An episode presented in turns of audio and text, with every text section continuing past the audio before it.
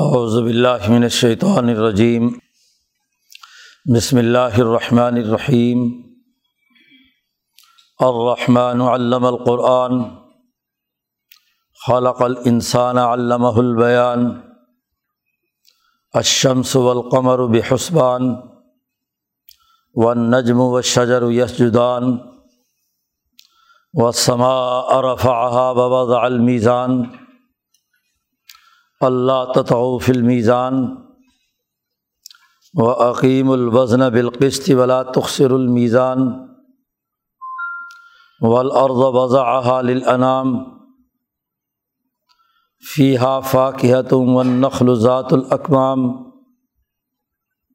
والحب ذو العصف والریحان فبأي آلاء ربكما تكذبان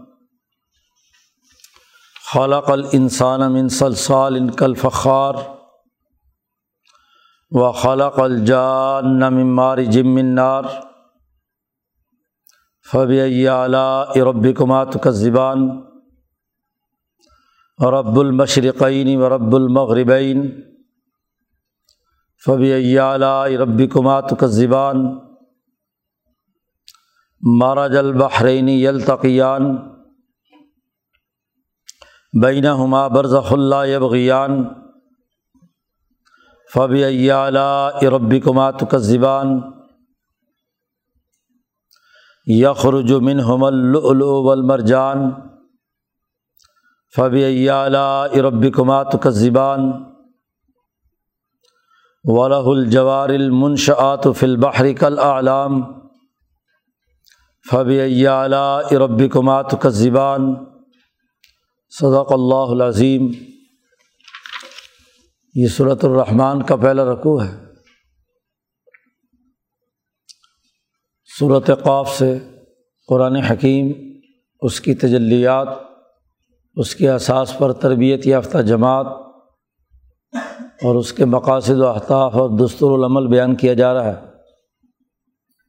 پیچھے تفصیل کے ساتھ قرآن حکیم کی تجلی کے مختلف پہلو بیان کیے گئے تھے۔ قرآن حکیم کی بزرگی کی قسم اٹھائی گئی۔ اس پر تیار ہونے والی جماعت کے اہداف و مقاصد بتلائے گئے۔ تجلی طور کے تناظر میں نبی اکرم صلی اللہ علیہ وسلم کو حکم دیا گیا کہ لوگوں کو اس قرآن حکیم کی نصیحت جاری رکھیے۔ لوگوں کے درمیان صبر و استقامت کے ساتھ تصویر و تحمید کے ساتھ، قرآن حکیم کے انقلابی پیغام کو آگے منتقل کرتے رہیے۔ پھر صورت النجم میں واضح فرق بیان کیا کہ ایک وہی ہے اور ایک محض جنون و اوہام ہے، خیالات اور تصورات ہیں۔ اور صورت القمر میں اس بات کا اعلان کر دیا گیا کہ حضم الجمع ولون الدبر، کہ یہ تمام جماعتیں جو دین اسلام کے مقابلے پر آئیں گی، وہ شکست کھا جائیں گی اور یہ لوگ پشت پھیر کر بھاگیں گے۔ قرآن کا بنیادی پیغام اور مقاصد انظار لوگوں کو ڈرانا ہے جو ظلم اور تکبر اور خدا پرستی کا انکار کرتے ہیں اور ان کو شکست دینا ہے۔ اس کا تذکرہ پیچھے مکمل ہو چکا ہے۔ اب اس علم کی اہمیت اور جو ان تجلیات الہیہ کے ذریعے سے انسانیت پر اللہ نے انعامات کیے ہیں، ان کا تذکرہ اس صورت مبارکہ میں ہے۔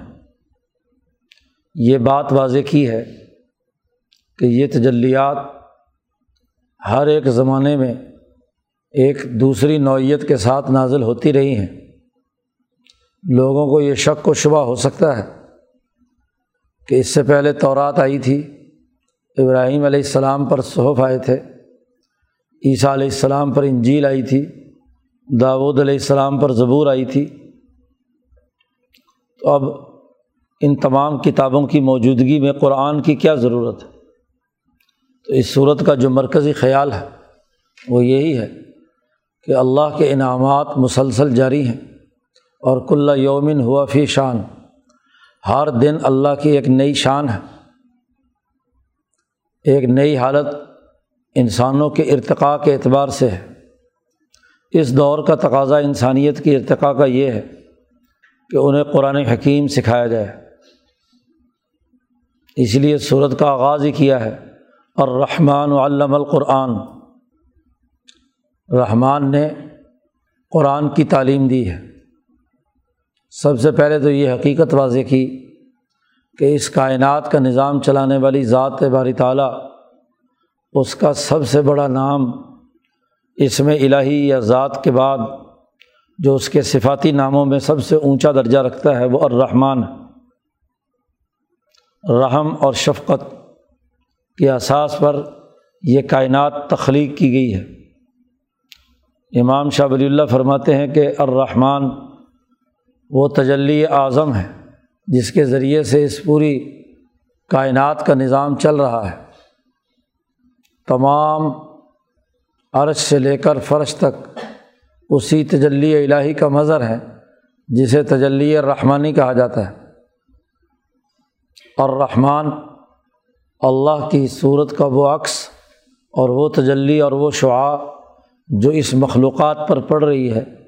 مخلوقات میں اسی تجلی نے اور رحمان نے اسے ابدا کیا ہے، پھر اس کے اندر تخلیق کی ہے اور تخلیق کے بعد اس کی تدبیر کی ہے اور تدبیر کے بعد اس میں تجلیات اور تدلیات کا نظام قائم کیا ہے۔ ان تجلیات کے مظاہر جیسے جیسے امبیا علیہم السلام یا جیسی جیسی اقوام رہیں، اس کے مطابق تجلی ہوتی رہی۔ اور انہیں تجلیات میں سے اب جامع معنی کل انسانیت کے لیے ایک واضح پروگرام قرآن حکیم کی تجلی کی صورت میں تعلیم کیا جا رہا ہے۔ امام شاہ ولی اللہ فرماتے ہیں کہ ہمیشہ تجلی متجلہ لہو کے وصف کے مطابق ہوتی ہے، اس کے ظرف کے مطابق ہوتی ہے۔ جس طرح کی نبی کی ذات کی ساخت ہوتی ہے، جیسا ظرف ہوتا ہے، جو اللہ کو اس نبی سے کام مطلوب اور مقصود ہوتا ہے، اس کے مطابق ہی اس کے پاس پیغام ہدایت اور تجلی کا نزول ہوتا ہے۔ یا جیسی قوم ہوتی ہے، قوم کو جس وقت جو مرض لاحق ہوتا ہے، تو اس کے علاج معالجے کے لیے ویسے ہی نبی کے اوپر پیغام آتا ہے۔ تو ایک دور میں انسانیت کو ضرورت تھی، تجلی ابراہیمی کی تو ابراہیم علیہ السلام پر صحیف نازل ہوئے۔ ویسا ہی ابراہیم علیہ السلام کے لیے اللہ نے متعین کر دیا کہ وہ امام انسانیت ہوں گے۔ جیسی ضرورت تھی یوسف علیہ السلام پر اللہ کے احکامات نازل ہونے کی، اس کے مطابق تجلی نازل ہوئی۔ اس دور کی انسانیت کے لیے جو ضروری تھا، اس کے مطابق اللہ نے احکامات اور ہدایات نازل کیں۔ جیسی موسا علیہ السلام کے زمانے میں ضرورت تھی، ویسے موسا علیہ السلام داود علیہ السلام، عیسیٰ علیہ السلام پر۔ آج یہ تمام اقوام عالم، ان کے لیے ایک بین الاقوامی پروگرام کی ضرورت ہے۔ اب قوموں کی قومی ترقی مکمل ہو چکی ہے، اس لیے اب ایک بین الاقوامی پروگرام کی ضرورت ہے۔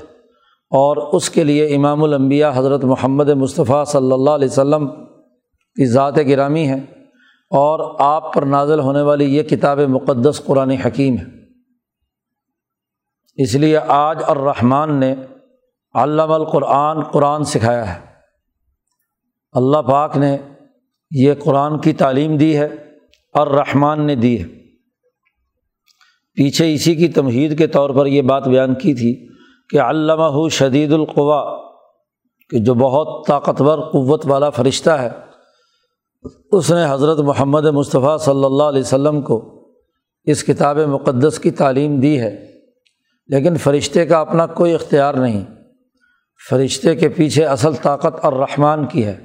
تو یہاں اس کی مزید وضاحت کر دی کہ الرحمٰن نے جبرائیل علیہ السلام کے واسطے سے یہ قرآن دراصل حضرت محمد مصطفیٰ صلی اللہ علیہ وسلم کو تعلیم کیا ہے اور آپ کی واسطے سے پوری انسانیت کو اس قرآن کی تعلیم دی گئی ہے۔ علم سکھانا انسان کی بنیادی فطری ضرورت ہے۔ اس دور کی انسانیت کا بنیادی تقاضا یہ ہے کہ وہ قرآن حکیم سیکھے، قرآن کا پروگرام مانے اور قرآن کے مطابق عملی نظام قائم کرے۔ تو انسان کی فطرت اور اس کا تقاضا یہ تھا، تو اسی تقاضے کو پورا کرنے کے لیے الرحمٰن نے قرآن کی تعلیم دی ہے۔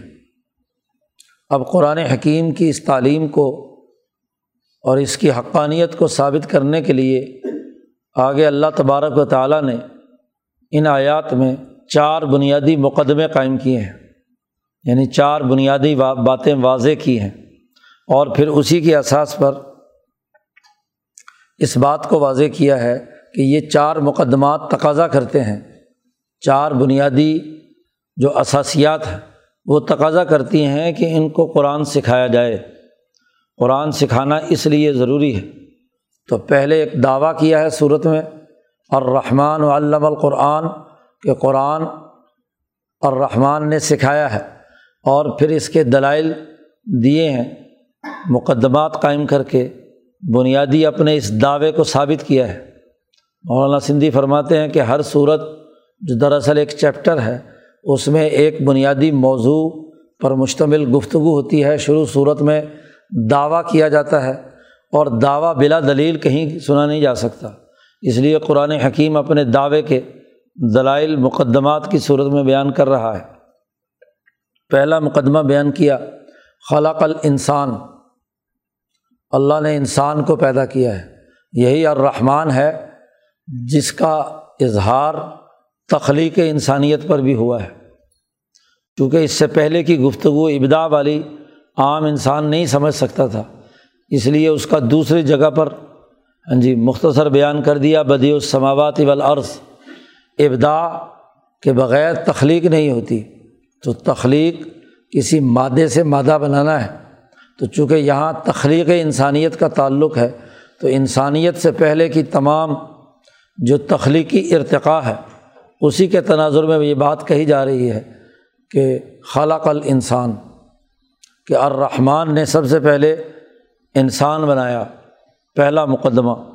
دوسرا مقدمہ بیان کیا کہ علامہ البیان۔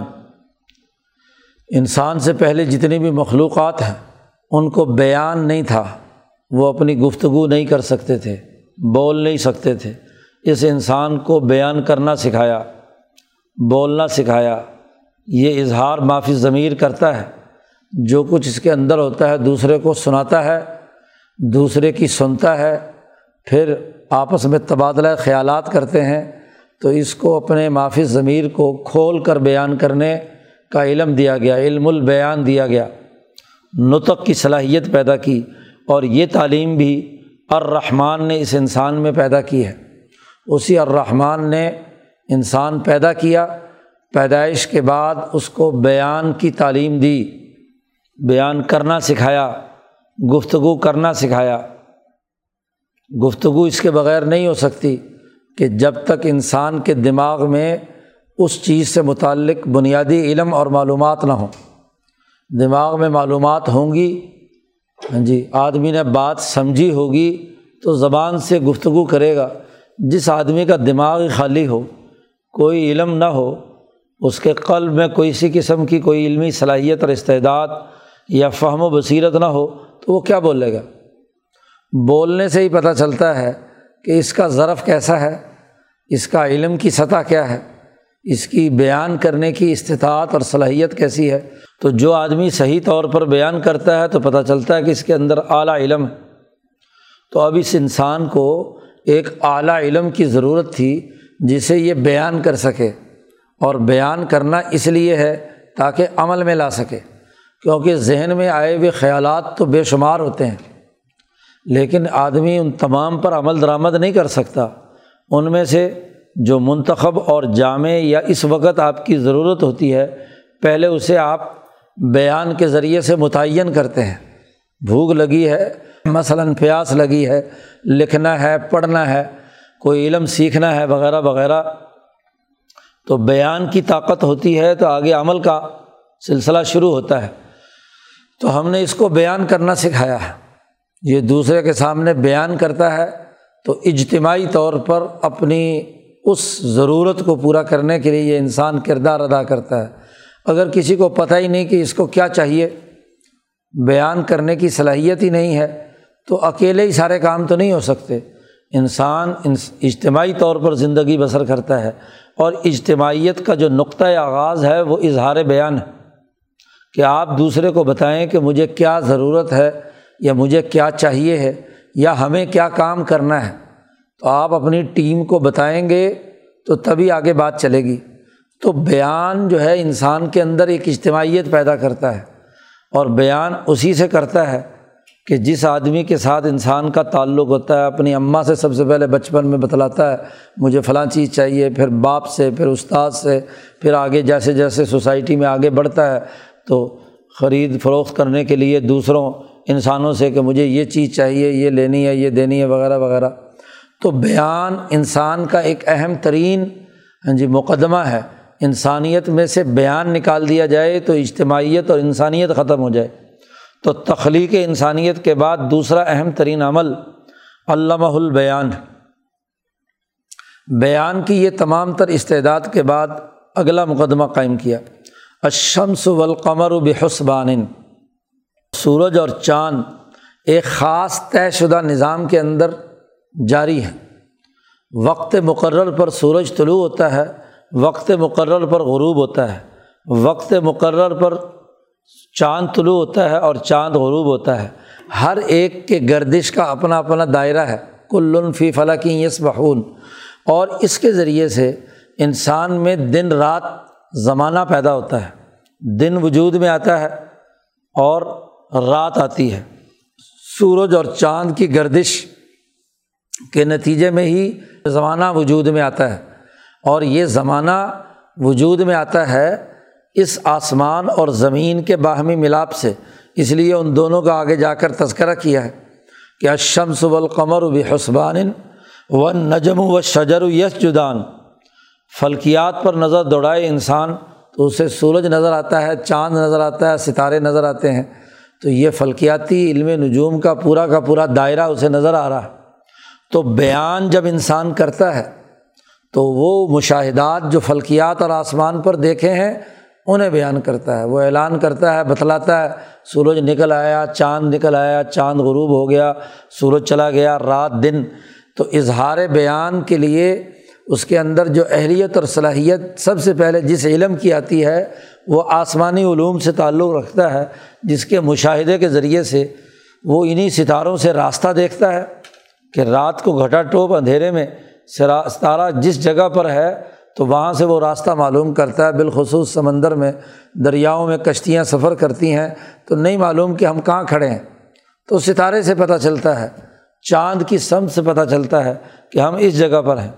اور دن میں سورج کے طلوع و غروب سے مختلف علوم حاصل ہوتے ہیں، تو یہ علم بیان کا اگلا اظہار فلکیاتی نظام کا مشاہدہ ہے۔ اور اسی طریقے سے ون نجم و شجر و یسجدان، اس زمین کے اوپر بغیر اس کے تنے کے جو بیلیں پھیلی ہوئی ہیں، جھاڑ پھیلا ہوا ہے، جھاڑ جھنکار جسے کہتے ہیں، اس کے لیے قرآن حکیم نے لفظ استعمال کیا ان نجم اور اشجر وہ درخت جو اپنے تنے پر کھڑے ہیں۔ تو درختوں کا نباتات کا ایک پورا نظام ہے۔ تو یہ نباتات کا پورا نظام جب انسان مشاہدہ کرتا ہے، یش جدان، وہ بھی سجدہ ریز ہیں۔ یعنی اللہ نے ہر درخت کے ذمے جو کام لگایا ہوا ہے، وہ درخت وہ کام کر رہا ہے۔ آم کا درخت، آم کا پھل دیتا ہے، سیب، انگور، انار وغیرہ وغیرہ۔ ہاں جی آگے ان کی مزید تفصیل آ رہی ہے کہ اللہ پاک نے اس میں کھجور رکھی باقی فاقحات انار رکھا وغیرہ وغیرہ۔ تو یہ مختلف چیزیں ہیں۔ اور اسی کے مطابق ایک انسان کو جس چیز کی طلب اور بیان کرنے کی صلاحیت ہوتی ہے سیب مانگتا ہے آم مانگتا ہے، پھل، فروٹ وغیرہ، گندم، مختلف جتنی بھی نباتاتی چیزیں ہیں، یہ انسان کی غذا ہے اور اس کی ضرورت ہے۔ یہ اگر نباتاتی غذا استعمال نہ کرے انسان، تو زندہ کیسے رہے؟ اس کی پہچان الگ الگ۔ سب ایک ہی جگہ پہ کترا بنا کر کھائے، تو یہ انسان کا مزاج نہیں ہے۔ وہ اپنے ذوق، ضرورت اور تقاضے کے مطابق یا مرض کے مطابق ویسی جڑی بوٹیاں، ویسی غذا، ویسی چیزیں جو ہے وہ انسان استعمال کرتا ہے۔ تو یہ علم البیان کے بغیر نہیں۔ کہ الگ الگ چیز کی جو الگ الگ شناخت ہے، اس کی اسپیسیفکیشن ہے، وہ اس کے سامنے آتی ہے، پھر اس کو اپنے علم کی بنیاد پر وہ اسے بیان کرتا ہے اور اسی کے مطابق اپنا اجتماعی نظام بناتا ہے۔ تو ارضیاتی تمام چیزیں بھی اور فلکیاتی تمام چیزیں بھی۔ یہ دو چیزیں تو بالکل مشاہدات میں سے ہیں۔ اس سے آگے بڑھ کر قرآن حکیم کہتا ہے، اس سورج چاند ستارے کے پیچھے آسمان ہے۔ وہ سما اور رفا آہا اگلا مقدمہ قائم کیا کہ اس کے اوپر ایک آسمان جو بلند کیا ہے۔ اس کے اوپر ایک بلند آسمان ہے۔ سیکورٹی کے پورے دائرے اور لہریں ہیں جو اس عرض پر انسان کو محفوظ کرنے کا کام کرتے ہیں۔ تو سات آسمانوں کا ایک مربوط نظام اس سے ورے بنایا۔ اور آگے زمین کا تذکرہ آ رہا ہے بلعرد وضاء للانامی مخلوقات کے لیے زمین پیدا کی۔ تو دو دو چیزیں یہاں قرآن حکیم اس صورت میں بیان کر رہا ہے۔ جیسے علم القرآن کہا تو علم آگے بیان بھی کہا۔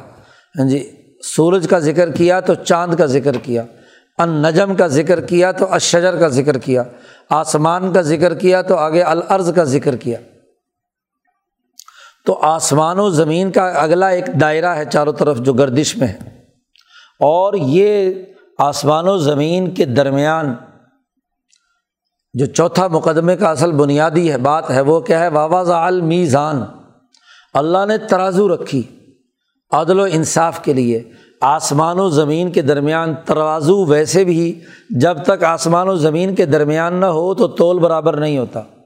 اگر اس کا کوئی پلڑا زمین پر رکھا ہوا ہے تو کبھی بھی وہ تلائی صحیح نہیں ہوگی۔ جی جب تک اس کو آسمان و زمین کے درمیان نہیں لٹکائیں گے۔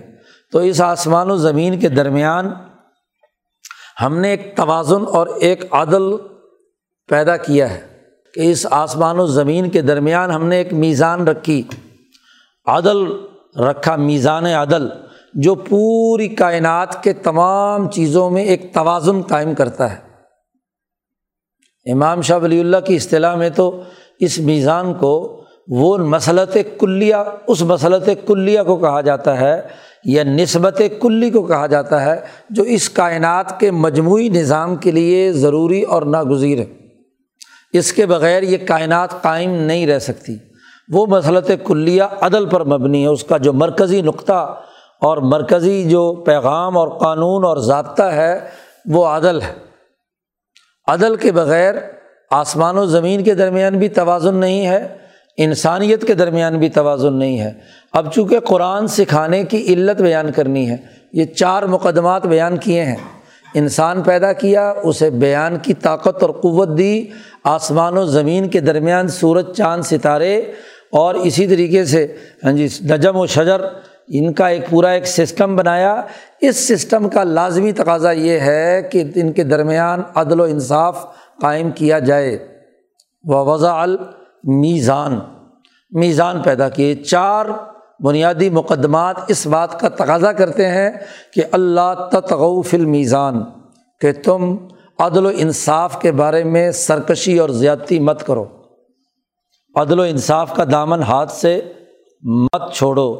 پہلے تو میزان اور عدل کے مقابلے میں تغیان کا ذکر کیا، اور تغیان یا تغا یہی ہے کہ عدل کے توازن کو خراب کر دیا جائے، ایک پلڑا اٹھا دیا جائے، ایک جھکا دیا جائے، نا انصافی پیدا کرنا تغیانی اور سرکشی ہے۔ ذات باری تعالیٰ کی جناب میں ہو، شرک، کفر، تو یہ توازن کو ختم کرنا ہے۔ جس الرحمٰن نے یہ کائنات اتنے متوازن طریقے سے پیدا کی، انسان کو پیدا کیا، اس کی ضروریات پیدا کیں، اس ذات گرامی کا انکار کرنا اس سے بڑا عدم توازن، اس سے بڑا ظلم، اور کیا ہو سکتا ہے؟ اسی لیے اللہ نے دوسری جگہ پر کہا، ان شرک ظلم عظیم. کہ شرک ایک بہت بڑا ظلم عظیم ہے۔ اسی طرح انسانیت کے درمیان ظلم اور ناانصافی پیدا کرنا، وہ انسان جو اپنی انسانی ضروریات کے اندر یکساں ہیں ان کی بنیادی ضروریات ایک جیسی ہیں، تو وہاں کوئی متکبر اور وہ وجود میں آ جائیں اور مستضفین کے حقوق سلب سلب کرنے لگیں، مزدوروں، کسانوں پسے ہوئے طبقات کے حقوق مارنے لگیں، تو یہ ناانصافی، یہ تویانی اور سرکشی ہے۔ تو یہ چار مقدمات کا لازمی تقاضا یہ ہے کہ اللہ تطغف المیزان، کہ عدل و انصاف کی اس ترازو کے مقابلے میں تم سرکشی مت کرو، ظلم اور زیادتی مت کرو۔ پہلے اس ظلم کی نفی کی گئی۔ اور پھر واضح اور دو ٹوک اگلی آیت میں حکم دیا گیا کہ عقیم الوزن بالقس تھی کہ وزن کو عدل و انصاف کے ساتھ قائم رکھو۔ عقیم قائم کرو۔ عدل و انصاف کا نظام ہے اپنی سوسائٹی میں۔ توازن بناؤ، عدل و انصاف قائم کرو۔ نہ تو امیر امیر سے امیر تر ہوتے چلے جائیں اور نہ غریب غریب سے غریب تر ہوتے چلے جائیں، بلکہ عدل و انصاف کا نظام ہو دنیا میں، تمام انسانوں کے حقوق ہوں بلا تفریق، رنگ، نسل، مذہب۔ قرآن کا جو بنیادی پیغام ہے وہ یہی ہے۔ اس لیے قرآن نے دوسری جگہ پر کہا، اگلی صورت آ رہی ہے صورت الحدید میں، کہ لقد ارسلنا رسولنا بالبینات و انزلنا معاہم الکتاب اب المیزانہ ہم نے کتاب نازل کی اور میزان نازل کی اور ہم نے رسول بھیجے۔ اس لیے بھیجے کہ لیقوم الناس بالقسط، کہ لوگ عدل و انصاف پر قائم ہو جائیں۔ تو قرآن تو نازل ہی اس لیے ہوا ہے۔ اس لیے الرحمٰن نے علامہ القرآن، قرآن سکھایا ہے کہ اس دور کا بنیادی تقاضا یہ ہے کہ پورے عالم میں، کل انسانیت میں عدل و انصاف کا نظام قائم ہو۔ اس لیے نبی کرم صلی اللہ علیہ وسلم نے پوری انسانیت کو مخاطب کر کے کہا کہ یا یوناس انی رسول اللہ علیکم جمیان اے لوگوں میں تمام تم انسانوں کی طرف رسول بنا کر بھیجا گیا ہوں۔ اس لیے میری اتباع کرو، میرے پیغام کو مانو، تسلیم کرو۔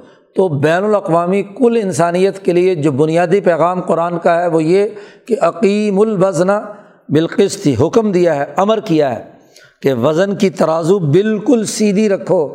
انصاف کے ساتھ بالقست کا لفظ بھی استعمال فرمایا۔ ولا تخصر المیزان اور اس میزان میں مت گھٹاؤ۔ پہلے تتغو کہا تھا، یہاں تخصرو کہا۔ تتغو کے اندر کسی طاقتور کا طریقہ کار یہ تھا کہ جب کسی سے لینا ہو تو زائد لیتا تھا۔ تو یہاں زیادتی مت کرو۔ اور جب دینا ہوتا تھا کسی دوسرے غریب آدمی کو تو اس میں تول میں کمی کر کے اس کو کم دیتے تھے۔ تو اگلی بات بھی فرما دی کہ لا تخصر المیزان، میزان میں کمی بھی بت کرو وزن میں۔ تو تتغو بھی اجازت نہیں ہے اور تخصرو کی بھی اجازت نہیں ہے۔ نہ خسارہ ہو، نہ سرکشی اور زیادتی ہو۔ اور درمیان میں ہو، اور وہ درمیان میں کیا ہو؟ وہ عقیم الوزن بالقص تھی وہ عدل و انصاف کے ساتھ ہو۔ دونوں پلڑے برابر ہوں۔ تو ہم نے اس پوری کائنات میں میزان رکھی ہے۔ حضرت الامام شاہ ولی اللہ فرماتے ہیں کہ بات بڑی بنیادی سی ہے کہ اللہ تبارک و تعالیٰ نے کائنات میں عدل و انصاف کو لازمی رکھا ہے اور مالا اعلیٰ کا پورا نظام اسی عدل کے قائم کرنے کے لیے ہے۔ جب ایک انسان دنیا میں خلق عدالت قائم کرتا ہے، عدل و انصاف کے مطابق کردار ادا کرتا ہے، تو وہ دراصل اس مالا اعلیٰ میں موجود جو مقربین بارگاہ الہی انسان یا فرشتے ہیں ان کے ساتھ مل جاتا ہے۔ اس لیے یہ انسان جب دنیا سے مرتا ہے، اس کا جسم کا چمڑا اور جلد ختم ہوتی ہے، تو مرنے کے بعد ایسا آدمی جس میں خلق عدالت موجود ہو، تو وہ وہاں جا کر راحت محسوس کرتا ہے۔ کیونکہ وہاں جا کر بھی اسے اسی جماعت کے ساتھ ملنا ہے جو عدل و انصاف قائم کرنے پر معمور ہے۔ فرشتوں کی اور ارواح مقدسہ جو امبیا علیہم السلام کی ہیں، تو اسے خوشی محسوس ہوتی ہے۔ لیکن جس میں دنیا کے اندر عدالت کے ضد میں ظلم کی بد اخلاقی موجود ہوگی اور وہ جب وہاں جائے گا تو حیران و پریشان اور سسدر ہوگا، عذاب الہی میں مبتلا ہوگا کہ وہ اس کی مناسبت ان فرشتوں کے ساتھ نہیں ہوگی، بلکہ الٹا اس ظلم اور زیادتی کے نتیجے میں خلق عدالت کے رغم کام کرنے کے نتیجے میں عدل و انصاف قائم کرنے والے فرشتے اس پر گرز برسائیں گے۔ اس کو اذیت اور تکلیف میں مبتلا کریں گے۔ تو عدل اس کائنات کی روح ہے۔ واض المیزان ہم نے اس کائنات کے لیے میزان رکھی ہے۔ اور اس میزان کو توڑنے کی کسی کو اجازت نہیں ہے، نہ کمی کی اور نہ زیادتی کی۔ آسمان کا پہلے تذکرہ کیا تھا، درمیان میں بنیادی مقصد المیزان بیان کر دیا۔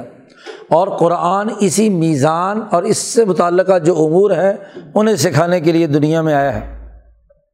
ولاد وضاح الانام اس نے اللہ پاک نے الرحمٰن نے زمین رکھی ہے انسانیت کے لیے، مخلوقات کے لیے، جتنی بھی مخلوقات ہیں، انعام ہے ان کے لیے یہ زمین وضع کی اور ایسے زمین کی تہیں اور پرتیں بنائیں یہاں کا ڈھانچہ ایسا بنایا کہ لل انعام ہو ہاں جی علل انعام نہ ہو، انسانوں کے فائدے کے لیے ہو، زمین کا استعمال، زمین سے اگنے والی تمام نباتات، تمام غذائیں، معدنیات، وسائل، زمینی بنیاد ہے، تمام تر وسائل کی سونا، چاندی، معاملات، لین دین، کھانے پینے کی تمام اشیا جتنی بھی معاشی وسائل ہیں، اسی زمین سے پیدا ہوتے ہیں۔ تو یہ سارے کے سارے وسائل ہم نے لل انعام رکھے ہیں۔ انسانیت کے نفع کے لیے رکھے ہیں، مخلوق خدا کے نفع کے لیے ہیں۔ اس لیے نبی کرم صلی اللہ علیہ وسلم نے فرمایا کہ کوئی کاشتکار اگر فصل اگاتا ہے اور اس سے چڑیاں چگتی ہیں، جانور کھاتے ہیں، تو وہ بھی اس کے لیے صدقہ بنتا ہے کہ اس کی محنت اور مشقت سے جانوروں کا پیٹ بھر گیا۔ جی بھوکے جانوروں نے کھانا کھا لیا، دانہ چگ لیا، ان کی غذا پوری ہو گئی، غریبوں تک پہنچا، ان تک غذا پہنچ گئی، اس نے انسانیت کی بھلائی کا کام کیا۔ تو العرض ایک بنیادی بات قرآن حکیم نے کہہ دی، اور معاشیات کا بنیادی اصول بھی ہے کہ زمین یا لینڈ ہی وہ بنیاد ہے جس کی اساس پر تمام وسائل معاش وجود میں آتے ہیں۔ تو بتلا دیا، اس بات کا اعلان کر دیا کہ یہ العرض جتنے معاشی وسائل ہیں ارضیاتی وسائل ہیں، یہ لل انعام ہے اعلی انعام نہیں ہے انسانیت کے فائدے کے لیے ہیں۔ اور انسان کو ذمہ دار ٹھہرایا گیا ہے کہ وہ ان تمام وسائل کو اور اس پوری زمین کو انعام کے لیے استعمال کرے، نہ کہ انعام کے خلاف استعمال کرے۔ تو ولرز وضا انعام کیا کیا ہم نے اس زمین کے اندر؟ فی ہا فا کے اس میں پھل فروٹ رکھے، میوے رکھے، کھجور رکھی، ذات الاقمام یہ تمام پھل اور یہ کھجوریں ان کو پتوں میں لپیٹ کر، ان کے اوپر تہیں بنائی، جس میں سے یہ کھجوریں اور شگوفے اور یہ پھل فروٹ اوپر نکلتے ہیں، کیلے کا پورا کا پورا ہاں جی، محفوظ شدہ ایک حلوہ پیک شدہ کیلے کے اندر رکھا جاتا ہے، انار کے اندر دانے ان کے اوپر کیا ہے، غلاف چڑھے ہوئے ہیں پیکنگ جو کی ہوئی ہے اقمام کے ذریعے سے، پتوں کے ذریعے سے، اس کے جو چاروں طرف لباس ہے، اس کے ذریعے سے حضرت نے ترجمہ کیا، میوے پر غلاف چڑھا ہوا ہے۔ تو ہر ایک میوہ غلاف کے اندر پیک شدہ تمہیں ملتا ہے، وہ انگور ہو، انار ہو، سیب ہو، کیلا ہو، وغیرہ وغیرہ۔ بادام ہو، اخروٹ ہو۔ ولحب ذوالعصفی اور دانے رکھے اور دانوں کی حفاظت کے لیے بھوسا۔ گندم کا جب تک چاروں طرف سے اس کی بالیاں نہ ہو تو گندم محفوظ نہیں رہتی۔ تو اس دانے کو اگانے، بنانے، محفوظ رکھنے کے لیے، اس کے لیے عصف، اس کے لیے جو اس کا بھوسا ہے، وہ بھی لازمی اور ضروری رکھا۔ دانہ انسان کے کام آتا ہے بعد میں، اور وہ جو توڑی وغیرہ ہے، وہ بھوسا وہ جانوروں کے لیے استعمال میں آتا ہے۔ تو کچھ تو فروٹ اور پھل اور کھانے پینے کا اناج انسانیت کے لیے رکھا اور ور ریحان اور کچھ نباتات ایسے ہیں کہ جن سے خوشبو پھوٹتی ہے اور انسان کا دل و دماغ جی اس سے معطر ہوتا ہے۔ آدمی جب وہ پھول سونگتا ہے، وہ خوشبوات اس کے دماغ سے گزرتی ہیں تو دماغ کی بہت ساری رگیں کھول دیتا ہے، علم کے بہت سارے زاویے اس کے سامنے کھلتے ہیں۔ دماغ جو ہے وہ تر و تازہ ہو جاتا ہے، تھکاوٹ دور ہو جاتی ہے۔ تو ارحان ہم نے رکھا اس میں۔ ان تمام انعامات کا تذکرہ کر کے یہ تمام انعامات اس بات کا لازمی تقاضا ہے کہ ابھی اس انسان کو علم القرآن قرآن سکھایا جائے۔ اور اسی قرآن کے سکھانے سے بڑھ کر اور نعمت کیا ہوگی؟ ان تمام نعمتوں کا تذکرہ کر کے کاف ابھی علائی اور اب بھی کمات کا زبان تم اپنے رب پروردگار کی کون کون سی نعمتوں کو جھٹلاؤ گے؟ دو مخلوقات کا ذکر کیا یہاں بھی، ایک انسان اور ایک جن۔ چونکہ اگلے رقوع میں آ رہا ہے، یا ماشاء الجنی انسی جنات اور انسان دونوں کو مخاطب کیا ہے، تو اگلی صورت کے سیاق و سباق سے واضح ہو گیا کہ یہاں جن دو قوموں کو مخاطب کیا جا رہا ہے، وہ جنات اور انسان ہیں۔ اس لیے فبی ائی رب کمات کا زبان تم اپنے رب کی کن کن نعمتوں کو جھلاؤ گے۔ رب کا لفظ یہاں استعمال کیا۔ رب کہتے ہیں تربیت کرنے والا ربوبیت کے تقاضے سے یعنی نقص سے نکال کر کمال تک پہنچائے، تو انسان کی تخلیق سے لے کر قرآن سکھانے تک یہ سارا کا سارا عمل بتدریج تربیت اور تعلیم کا یہ اس رب تبارک و تعالیٰ نے کیا ہے۔ اور رحمان کی ربوبیت نے، ربوبیت تکوینیہ ہو یا ربوبیت تشریعیہ ہو تکوینی طور پر اس کائنات کا نظام جو ابدا خلق تدبیر سے عبارت ہے یا ربوبیت تشریعیہ ہو، جو تجلیات قرآن اور تجلیات کتب الہیہ کی صورت میں ہو، تو یہ تمام کی تمام ربوبیت جو ہے وہ اسی رب نے، اسی الرحمٰن نے تمہارے لیے کی ہے۔ تو تم اپنے اس رب کی کن کن نعمتوں کو جھٹلاؤ گے؟ تم آج قرآن کا انکار کر رہے ہو، تو کیا اس سے پہلے کی نعمتوں کا انکار کر سکتے ہو؟ تم خود ہی تو کہتے ہو کہ کس نے آسمان و زمین پیدا کیا، پوچھا جائے تو کہتے ہو اللہ نے پیدا کیا۔ تو جس اللہ اور رحمان نے تمہیں انسانوں کو بنایا ہے، تو وہ علامہ القرآن کیوں نہیں کرے گا؟ وہ قرآن کی کی تعلیم کیوں نہیں دے گا؟ وہ اس کا لازمی نتیجہ ہے۔ انسانیت کی تکمیل ممکن ہی نہیں قرآن کے بغیر۔ اس لیے قرآن حکیم کی تعلیم کا سیکھنا سکھانا یہ ضروری ہے۔ اس کا انکار کیوں کرتے ہو؟ ابھی یہ اعلیٰ ربی کو ماتو کا زبان انعامات نعمتوں کا تذکرہ کیا ہے۔ یہ آیت مبارکہ اس صورت میں اکتیس مرتبہ آئی ہے۔ اور ہر موقع پر ایک نئی نعمت اور ایک نئے پہلو سے جو الرحمٰن نے تجلی ڈالی ہاں جی اس تجلی کا تذکرہ کیا ہے۔ حضرت سندھی رحمۃ اللہ علیہ فرماتے ہیں کہ اس صورت مبارکہ میں تجلیات پر مبنی نعمتوں کا اظہار کیا گیا ہے کہ اور ہر ایک نئی جو کیفیت کی چیزیں ہیں وہ انعامات میں سے ہیں۔ مثلاً آگے جہنم کا بھی تذکرہ آیا تو وہاں بھی فبی اعلیٰ ربی کمات کا زبان کہا، اس لیے کہ اس کائنات کے مجموعی نظام میں انسانوں کو سزا دینا انسانوں کو درست راستے پر رکھنے کے لیے ہاں جی ان کی طبیعت صاف کرنا، یہ بھی تو اس انسان پر انعام ہی ہے۔ اس انعام کے تناظر میں قرآن حکیم نے یہ بات کہی۔ اب اگلا سلسلہ شروع کیا، خلق ال انسان دوبارہ اگلی بات شروع کی ابتدا سے۔ پہلے علامہ القرآن کو سمجھانے کے لیے خلق الانسان علامہ البیان سے گفتگو شروع کی تھی۔ اب اگلی بات مزید تفصیلات بیان کی کہ یہ جو خلق الانسان ہم نے تخلیق انسانیت کی ہے، تو خلق الانسان من سلسال کل فخار، ایک کھنکتی ہوئی مٹی سے جو ٹھیکرا بنی ہوئی تھی، اس سے ہم نے انسان کو پیدا کیا ہے، تخلیق کی ہے۔ تو انسانیت کی تخلیق بھی بتلا دی اور وہ خلق الجان نہ ممار جم نار اور آگ کے اوپر کا جو لو اور شعلہ ہے جی جو نظر نہیں آتا۔ آگ جب جلتی ہے تو نچلے حصے میں دھواں ہوتا ہے، اس سے اوپر پیلی ہوتی ہے اور پیلی سے اوپر بالکل آخر میں اوپر ہاں جی بالکل ایسا شعلہ نظر آتا ہے جس سے آر پار آپ کو نظر آ رہا ہوتا ہے۔ یعنی بظاہر نظر نہیں آ رہا ہے، لیکن حرارت اس کی اور اس کی گرمی اور اس کا وجود میں موجود ہوتا ہے۔ تو اسے کہتے ہیں مارج من نار۔ آگ کی مارج سے ہم نے جنات پیدا کیے اس انسان کو پیدا کیا مٹی سے، جو من سلسال ان کل فخار تو پہلے جو خلق انسان کہا تھا، اس کی اگلی مزید تفصیل بیان کر دی۔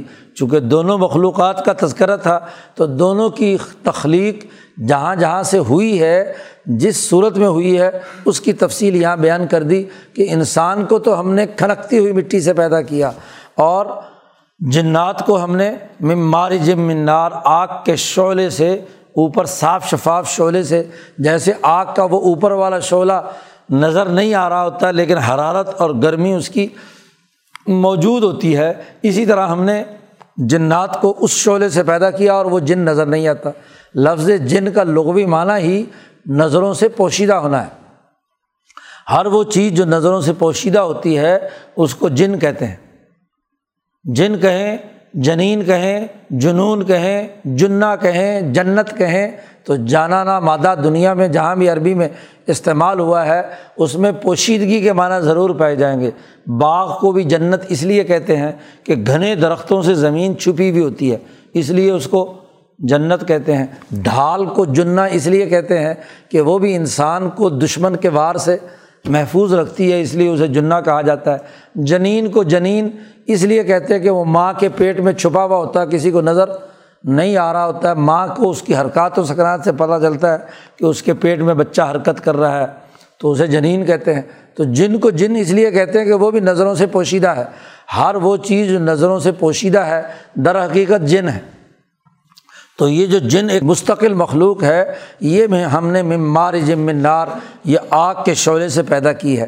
اور جونوں کی تخلیق کی تفصیل بیان کی ہے، اس لیے پھر دوبارہ یہ دہرایا کہ فبی ائی اعلیٰ رب کمات کا زبان تم دونوں اپنے رب کی کن کن نعمتوں کو جھٹلاؤ گے۔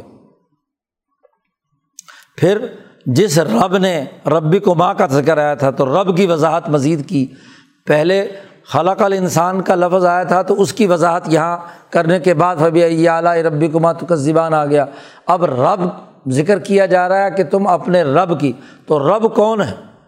تو رب کا تعارف کرایا جا رہا ہے۔ رب المشرقین و رب المغربین۔ دو مشرقوں کا بھی رب ہے اور دو مغربوں کا بھی رب ہے۔ انسان قرۂۂ عرض پر مشاہدہ کرتا ہے کہ ایک طرف مشرق ہے اور ایک طرف مغرب ہے۔ تو دو مشرق کیا مطلب؟ سورج جو ہے وہ ہر دن نئے مشرق سے طلوع ہوتا ہے۔ مشرق سے طلوع ہوتے ہوئے آفتاب کو تو دیکھ، تو سورج جو مشرق سے طلوع ہوتا ہے، روزانہ ایک نئے مقام سے طلوع ہوتا ہے۔ اور اس کی گردش افق پر جی دائیں سے بائیں اور بائیں سے دائیں۔ ایک آخری حد اختتام ہے مشرق میں جس دن آخری دن وہاں سے طلوع ہوتا ہے اور پھر وہاں سے دوسرے، تیسرے اس طرح ہوتے ہوتے اس کی ڈگری بدلتی چلی جاتی ہے۔ اور ادھر دوسری طرف کے مشرق میں آخری انتہا ہے، وہاں سے دوبارہ پھر واپس لوٹتا ہے۔ تو یہ پورا کا پورا دونوں مشرق، یہ مشرقین ہو گئے۔ سورج کے طلوع کے دو نقطے جو ہیں، دونوں ڈگریاں ان کے درمیان جتنی بھی اس کی گردش ہے، وہ سب کی سب مشرقین ہیں۔ اسی طریقے سے غروب ہونے کا جب اس طرف سے مثلاً مشرق سے طلوع ہوتا ہے تو مغرب کے اندر دوسری سمت میں پورے طریقے سے اس کا نقطہ انتہا مغرب کا آخری ہے اور ادھر جو دوسرا مغرب کا انتہا کا مثلاً نقطہ ہے تو اس کے اعتبار سے اس کے اندر فرق ہوتا رہتا ہے۔ تو مغرب اور مشرق دونوں کے درمیان جو تغیر و تبدل ہے تو دو نقطہ ہائے مغرب ہیں اور دو نقطہ ہائے مشرق ہیں۔ دو ڈگریاں اس طرف ہیں، دو ڈگریاں اس طرف ہیں۔ ان کا تذکرہ کیا کہ ان کی پرورش کرنے والا رب المشرقین، رب کہتے ہیں نقص سے نکال کر کمال تک پہنچانے والا۔ تو سورج کا جو طلوع و غروب ہے، اس کا رب بھی وہی ذات باری تعالیٰ ہے۔ نبی اکرم صلی اللہ علیہ وسلم مدینہ کے قریب ایک پہاڑ پر تشریف فرماتے، ابو ذر غفاری رضی اللہ تعالیٰ عنہ ساتھ تھے۔ تو حضور اقدس صلی اللہ علیہ وسلم نے ابو ذر سے پوچھا، سورج غروب ہو رہا تھا۔ تو نبی اکرم صلی اللہ علیہ وسلم نے ہاں جی پوچھا ابو ذر سے کہ ابو ذر، پتہ یہ سورج کہاں غروب ہو رہا ہے؟ اللہ و رسول عالم، مجھے تو نہیں معلوم، اللہ اور اس کا رسول زیادہ جانتا ہے۔ نبی اکرم صلی اللہ علیہ وسلم نے فرمایا کہ یہ سورج غروب ہو کر عرش الٰہی کے سامنے حاضر ہوگا۔ اور اللہ میاں سے اجازت مانگے گا کہ کیا اگلے دن مجھے طلوع ہونا ہے؟ یعنی اپنا یہ جو نیچے سے ہاں جی غروب ہو کر دوبارہ مشرق سے طلوع ہونے کا عمل ہے، یہ میں نے جاری رکھنا ہے۔ اللہ اجازت دیتے ہیں، روزانہ اسے ایک اجازت لینی پڑتی ہے اللہ سے کہ یہ اجازت نامہ ہے، سیکورٹی کلیئرنس بھی اور اجازت نامہ بھی چٹ آتی ہے۔ اللہ کی طرف سے پیغام آتا ہے ہاں جی کہ حکم دیا جاتا ہے کہ ٹھیک ہے، طلوع ہو جاؤ۔ تو اگلے دن وہاں سے طلوع ہوتا ہے۔ اور ایک دن آئے گا ذر غفاری سے حضور نے فرمایا کہ اللہ میاں کہے گا کہ آگے جانے کی اجازت نہیں ہے۔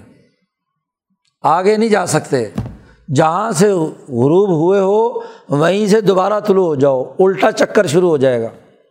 اور جیسے ہی سورج جہاں سے غروب ہوا تھا، ویسے ہی الٹا شروع ہوا، تو پوری کائنات کا الٹا چکر شروع ہو جائے گا۔ گراریاں الٹی، اور گراریاں الٹی چلی ہوں تو ہر چیز ٹوٹ پھوٹ کر کیا ہے ختم ہو جائے گی، یہی قیامت۔ جیسے ہی سور پھونکا جائے گا، اعلان کیا جائے گا، تو سورج ہاں جی طلوع ہوگا، جہاں سے غروب ہوا تھا، جہاں ڈوبا تھا، وہیں سے جب الٹا چلنا شروع ہو گیا، تو زمانہ ختم ہو گیا۔ زمانہ ختم ہو گیا تو مکان ختم ہو گیا۔ دونوں چیزیں جو ہیں اسی سورج کی گردش سے ہیں۔ اور اگر ٹائم اینڈ اسپیس دونوں ہی ختم ہو گئی، تو کیا رہ گیا؟ کچھ نہیں۔ قیامت برپا ہو گئی۔ اسی کا نام اسا ہے۔ وہ گھڑی وہ وقت جب گراریاں الٹی چلنی شروع ہو جائیں گی۔ جی سارا کا سارا نظام ہی الٹا چلنا شروع ہو جائے گا۔ النبی کرم صلی اللہ علیہ وسلم نے فرمایا کہ وہ رب المشرقین مغربین ہے جو اس سورج کے طلوع اور غروب کے اس پورے نظام کو طے شدہ سسٹم کے تحت اس نے نافذ کیا ہوا ہے۔ اس لیے صدیوں بعد کبھی آپ پیشن گوئی کر سکتے ہیں کہ سورج کہاں، کیسے اور کیسے فلکیاتی ڈھانچہ جو ہے کام کرے گا، جو اس طے شدہ نظام کا مشاہدہ کر کے ایک سائنسدان یہ ہاں جی پیشن گوئی کر سکتا ہے۔ یہی حال چاند کا ہے۔ تو یہ بہت بڑی نعمت ہے کہ زمانہ قائم رہے اور یہ اسپیس قائم رہے۔ تو اللہ نے کہا فبی اللہ ربی کو ماتو کا زبان تم اپنے رب کی کن کن نعمتوں کو جھٹلاؤ گے؟ اعلیٰ نعمت کو کہتے ہیں، حالت کو کہتے ہیں کہ انسان پر جو حالت طاری ہو، جس سے اس کے اندر ایک نئی کیفیت، ایک نئی ترقی یافتہ شکل پیدا ہو جائے۔ اگلی بات فرمائی، یہ تو آسمان کی بات تھی، مشرقین اور مغربین کی۔ ذرا زمین میں دیکھو مارا جل بحرین یل تقیان دو سمندر آپس میں ملتے ہیں، دو دریا آپس میں ملتے ہیں۔ بینہما برزخن۔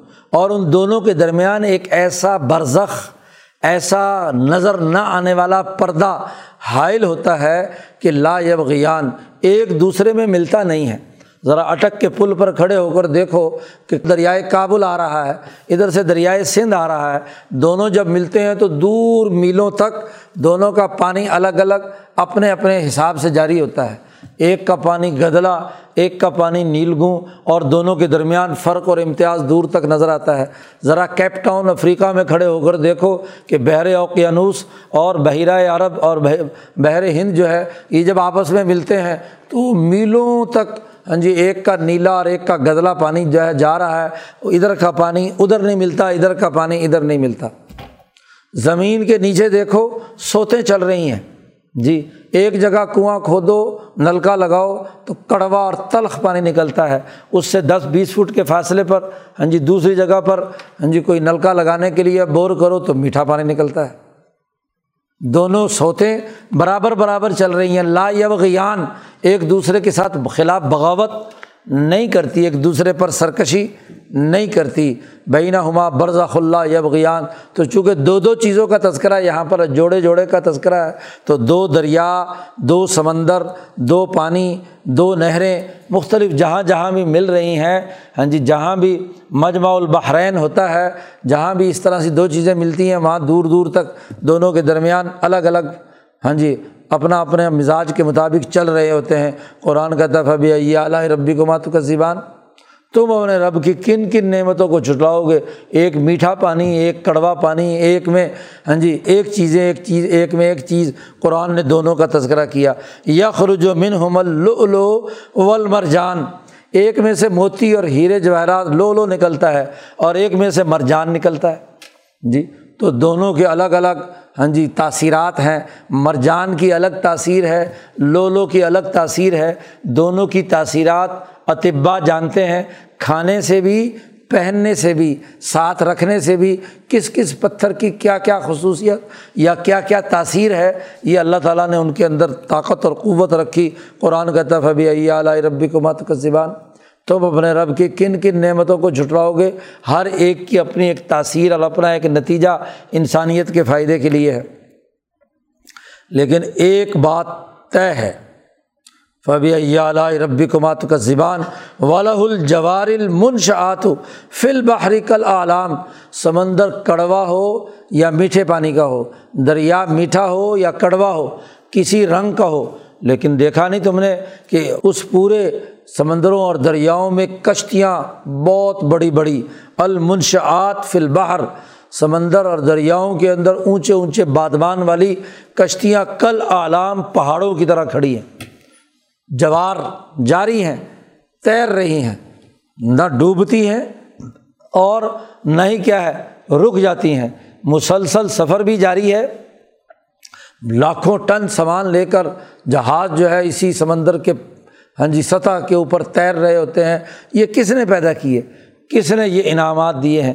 تو انسان کے ارضیاتی وہ تمام انعامات کہ جن معاشی وسائل کو وہ استعمال میں لا کر کردار ادا کرتا ہے، ان کا تذکرہ کیا جا رہا ہے۔ کیونکہ العرض کہا تھا، تو العرض للانام تھی، زمین مخلوقات کے لیے تھا۔ اور زمین میں جو معاشی وسائل رکھے ہیں ان تمام معاشی وسائل جو انسان کی معاشی ضروریات کو پورا کرتے ہیں، بھوک، پیاس پورا کرتے ہیں، ان تمام کا تذکرہ کر کے کہا جا رہا ہے۔ فبی اعلیٰ ربی کو ماتو کا زبان تم اپنے رب کی کن کن نعمتوں کو جھٹلاؤ گے۔ یہ تمام نعمتیں تقاضا کرتی ہیں کہ عقیم الوزن بالقص تھی ولا تخصر المیزان، کہ عدل و انصاف کا نظام قائم کرو۔ اور عدل و انصاف کا یہ نظام سکھانے کے لیے قرآن آیا ہے۔ اس لیے قرآن کی تعلیم انسانیت کی ضرورت ہے، اس دنیا کا معاشی نظام، یہاں کا ارضیاتی نظام، اس کے بغیر درست نہیں ہو سکتا کہ تم عدل و انصاف کا معاشی سسٹم، سیاسی سسٹم ہاں جی انسانیت کے لیے امن و امان کا نظام جب تک قائم نہ کرو۔ تو یہ پورا پیغام قرآن حکیم نے اس صورت میں دیا ہے اسی بنیادی پیغام اور مقصد اور ہدف اور قرآن کو ایک بہت اچھے عمدہ انداز میں سکھانے کی وجہ سے ہی اس صورت کو زینت القرآن کہا جاتا ہے۔ یہ قرآن کی زینت ہے۔ قرآن کے خوبصورت انداز میں قرآن اپنا مقصد بیان کر رہا ہے، اپنی تعلیم و تربیت کے مقاصد اور اہداف واضح کر رہا ہے کہ عدل و انصاف مرکزی نقطہ ہے۔ اس کے مطابق تعلیم و تربیت جاری رہنی چاہیے اور ظلم کے نظاموں کا خاتمہ اور ان کو شکست دینا اسی لیے ضروری ہے کہ جو ہم نے پیچھے کہا ہے کہ سید ضم الجم و ولون دبر یہ جماعتیں شکست کھائیں گی جو یہ عدل و انصاف کا نظام قائم نہیں کر رہی، جو ظلم اور تکبر کا نظام بنا رہی ہیں۔ تو قرآن حکیم نے پورے دلائل کے ساتھ اس صورت میں یہ بات واضح کی ہے۔ اللہ تعالیٰ قرآن حکیم کو سمجھنے اور اس پر عمل کرنے کی توفیق عطا فرمائے۔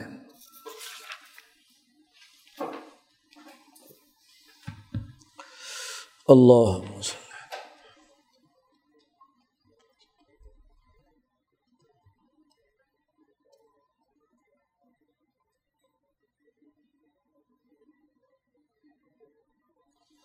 اجمعین۔